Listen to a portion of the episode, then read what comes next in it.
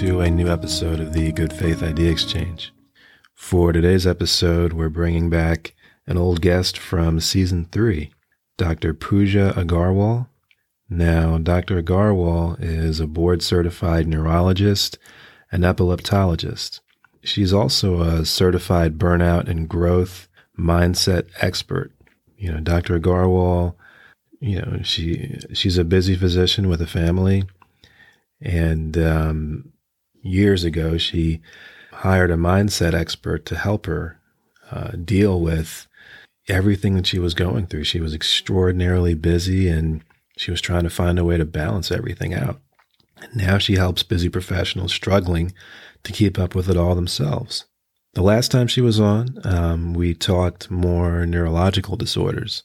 Today we are talking burnout and we are talking growth.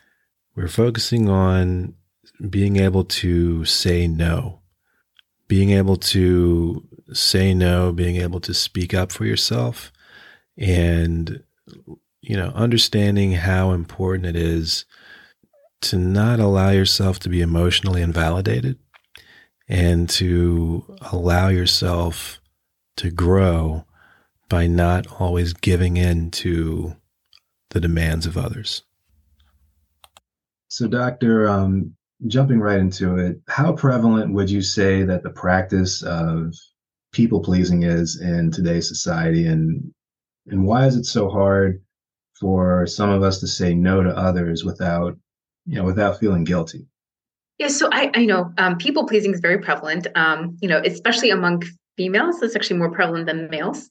I think um, the way society has been is that you know females are expected to to do more and just to do what other people tell them to do. And um, you know, among females, it's very high. It's probably at least you know seventy kind of females are have some sort of people pleasing behavior. Okay, some are on more of an extreme where there it affects a lot more of the life versus others, you know, it doesn't. So um, definitely males though have um, an easier time saying no, and I think that also comes back to societal expectations. You know, men, it's okay for them to say no, and you know, and and from you know, for many decades, men have been the breadwinners and taken on more of that dominant role, and women have taken more of a non-dominant role. And so I think that those kind of uh, behaviors are ingrained in, into some of us when we're when we're young. I think a lot of it comes back to culture, how we're raised, and so um, people pleasing. And what I mean by that is when you say yes to doing things that you don't want to do because other people ask you, you're afraid of how they will react if you say no. So you want to people please. You want them to like you, and you want them to be pleased with you. Um, but I think often people don't really realize that people pleasing is very detrimental to your own mental health and physical health. And um, actually, research has shown that people who are people pleasers have less respect for themselves and they are not as well respected from by others. Okay, right. That no, that totally makes sense. Um, you know, and I think one of the one of the things that you know, this is just you know my my opinion, but from what I've seen, I think a lot of people tend to look at pleasing others like you know that they naturally think that they're you know saying yes and you know um, agreeing with you know everything someone says no matter how much they might deep down disagree with mm-hmm. it in an effort to thinking that they're pleasing that person but you know I, I don't think people always realize that that's not necessarily getting the result you know what you're saying is not necessarily getting the result that you think it might be getting you know? Yeah, so that's correct. So here's the thing. Oftentimes, when uh, people are people pleasers, they take on more work. They say yes to coworkers, colleagues, the you know spouse, in-laws, you know whoever it may be, their own parents, siblings, kids. And when you say yes so much, you become overwhelmed, take on a lot of things that you don't have the time for, and actually things that you don't want to do. Actually, over time, that people pleasing behavior can lead to more resentment towards those people. Okay. And then that resentment can show up in different ways. It could be that you are passive aggressive with those people that you have difficulty saying no, you resent them, and then you're doing things that, you know, try to, to get back at that person. Okay. So people pleasing in itself, um, a lot of people think it's because they're trying to be kind to others. It's not kindness. Um, it's because you fear that they won't like you. I mean, those are two very different things. You can be kind but not be a people pleaser. So it's really realizing, and I think a lot of people have difficulty doing this. What do you want to do? And you know, a lot of our um, behaviors, like I said, they're um, something that maybe we grew up with or they're generational. We're told to, you know, say yes to our parents, or we're told to say yes to teachers and do what they ask us to do. And then even, you know, as kids, we are not able to set boundaries in place. So it's it's very important that uh, people realize that people pleasing is not kindness. They're two very different things. Right. Yeah, I agree. I agree with everything you just said. Now, what environment would you say that you know this behavior of people pleasing happens most often? Like, is it in the workplace? Is it around family? Around friends? I think it could be, you know, any in any place. Okay, so in especially in like the let's say it's a female in the workplace, in order to get ahead, they feel like they need everyone to like them. Okay, so then they're afraid to say no. They feel like they'll get that promotion because uh, they say yes to taking on more work and without more compensation. But then, actually, oftentimes it does the, the opposite. Uh, people think you're weak because you can't say no. People will walk all over you. They won't give you that promotion because they don't respect you. Okay. So um, let's say if you're you're at home, you know, if you're a man or, or, or a female, whoever you are, if you're saying yes to your spouse or your parents or siblings or kids, if you're saying yes to everything they ask you to do, then you can easily become overwhelmed. And so it can happen at home. And i'm going to speak from you know just experience being a woman is that yes you know you have kids and you, have uh, work and then you have to you know manage your spouse or family or whatever it is. So you the tendency is to say yes and to sacrifice yourself or put yourself last it happens definitely in men you know people who are um, you know single fathers or you know it happens with both but definitely i think it's more prevalent okay right right so also as far as like dealing with unhealthy behaviors like this and yeah, I would definitely consider this to be, you know, pretty, you know, rather unhealthy behavior. Um, what are some steps that you might suggest that we could take to to work on that? So actually, what I really recommend uh, people do, especially with my clients that I coach on this, is track for one week. What are you doing? What are all the things you're doing? How much time are you spending on them from morning till evening? from the time you wake up to the time you go to bed, track everything that you're doing. And go through that week after it's done and after you've tracked every hour and every minute that you're awake and see what are the things that you didn't actually want to do, but you said yes to. Okay. And then go through and track how much that time was that you spent on the things you didn't want to do that you said yes to. And total all of that. How many hours in that one week did you lose doing things you didn't want to do? that gives you a number then. It puts it um, right in front of you that these many hours in the last week i lost doing things i didn't want to so then think about you know those activities that you did that you didn't want to do when you were trying to people please. What could you have been doing otherwise during that time that you want to do? You know could you have exercised? Could you have spent more time with your kids or could you have done something else? And then kind of see what you gave up by saying yes to people not only the time but what other things could you have been doing instead so that's something that really brings it to the forefront and showing, you know, this is the way I spent my last week, but I could have been doing these other things. Let's say if it's five hours a week or 10 hours doing things you don't want to do. And then um, you could have spent that time doing other things. Really keeping track of how much time you're losing, excuse me, and then seeing, you know, what could you have been doing otherwise. That is so eye opening for people when they really realize how much time they're losing and it's not helping them when they do all these things. So then, th- so that's one step.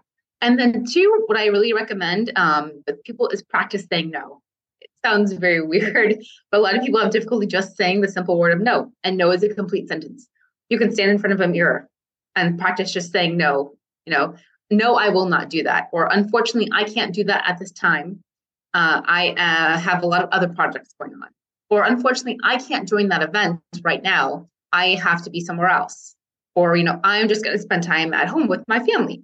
You know, practice saying these phrases or whatever phrase you whatever you feel comfortable or however you feel comfortable saying no pick a phrase you can find some online pick something and practice saying those and over time once you practice saying them on a daily basis you will become more comfortable with saying them to actually to people who ask you to do things okay and it's really once you start saying no you initially you'll have some guilt some shame for saying no but eventually, once you keep on doing it over and over, and this takes time, it takes months to, to really see this change, you'll feel less guilt, less shame. And then um, the other thing is, is actually defining um, what your boundaries are. A lot of us don't know what our boundaries are. What will we tolerate or what do we what do we want to do? So let's say, for example, you're at work, your boss is getting frustrated, they're they're yelling at you. And normally you would tolerate that and just not say anything. But instead, now you're willing to set a boundary. Okay. You could say to your boss, Well, I am not willing to tolerate that you are yelling at me. I will leave the room and come back when you are ready to talk to me properly. Setting a boundary. Okay.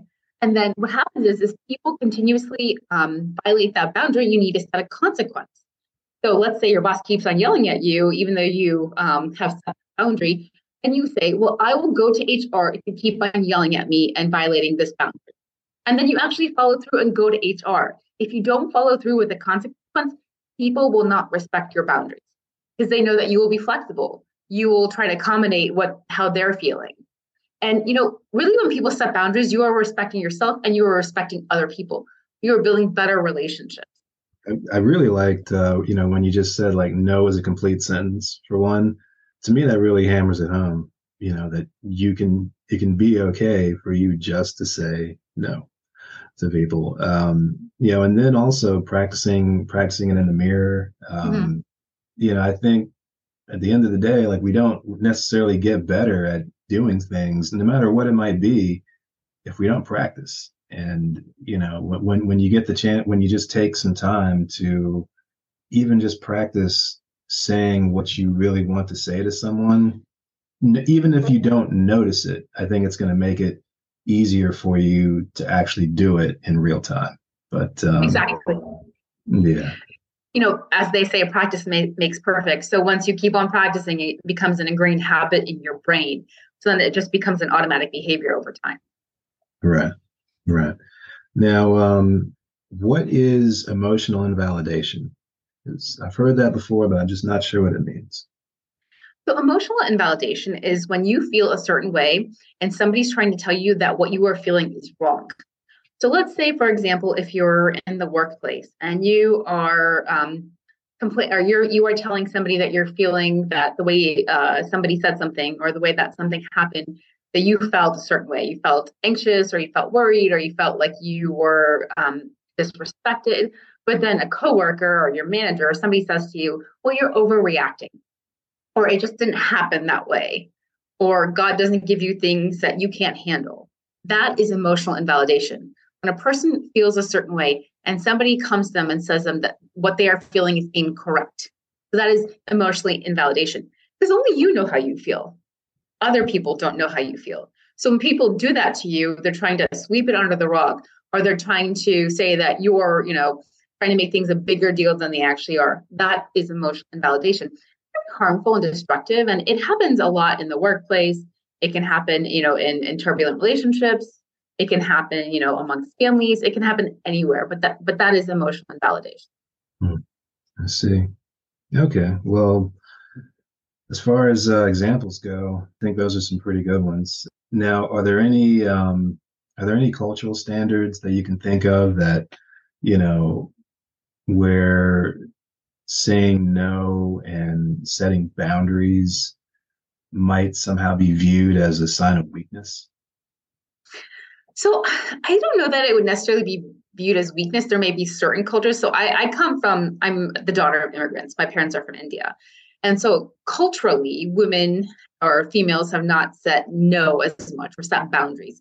It's kind of like, well, yes, I will say yes to what you ask me, no matter who it is or, or what. And that's something that culturally has been the norm. Okay. So, you know, I was born and raised here. And so me setting boundaries is a newer thing. Okay. So I think a lot of it comes back to how you're raised, what your culture is. And I'm sure there are other cultures out there where actually they promote more, more um, you know females being able to say no but this is just my experience. And so um you know it wasn't until i got coaching that i was actually able to say no to set boundaries and then follow through. And then now i don't feel guilty with setting boundaries. I do the things that i want to do and i don't do the things that i don't want i will definitely help people out if i need to and there is something that i can have have time to do but again um, there definitely are cultural differences okay gotcha yeah, I think it definitely would be a cultural thing. Um, you know, not not just with um, you know, definitely depending on where you are. Um, yeah, I've talked to people from you know many different countries, and you know, been to quite a few different countries myself, and there there are just so many examples of um, you know different cultural boundaries that are set um, depending on where you are, and um, you know it, it's very different from the United States in you know, many ways. Mm-hmm. Um, All right, and this concludes part one of my two-parter with Dr. Agarwal. Stay tuned for part two next weekend. In part two, we're going to get a little more in depth with this. Uh, we're going to begin talking uh, more about av- advice one might give to someone out there who's being overwhelmed by, you know, maybe they're struggling with a, just a mountain of adversity right now. And maybe they feel overwhelmed. And also, we're going to talk about um, warning signs. Um, you know, what you should look for in someone else who might be going through, who might be going through burnout, who might be going through even more than that. Uh, what warning signs you can look for, and things, you know, just a few really good strategies, some good things that we can do to help people who are going through this right now that is what's on tap for next week. As always, um, feel free to um, subscribe and um, feel free to give this podcast a rating, whatever you think it deserves. And aside from that, I have nothing more to add. So have a great day, everyone.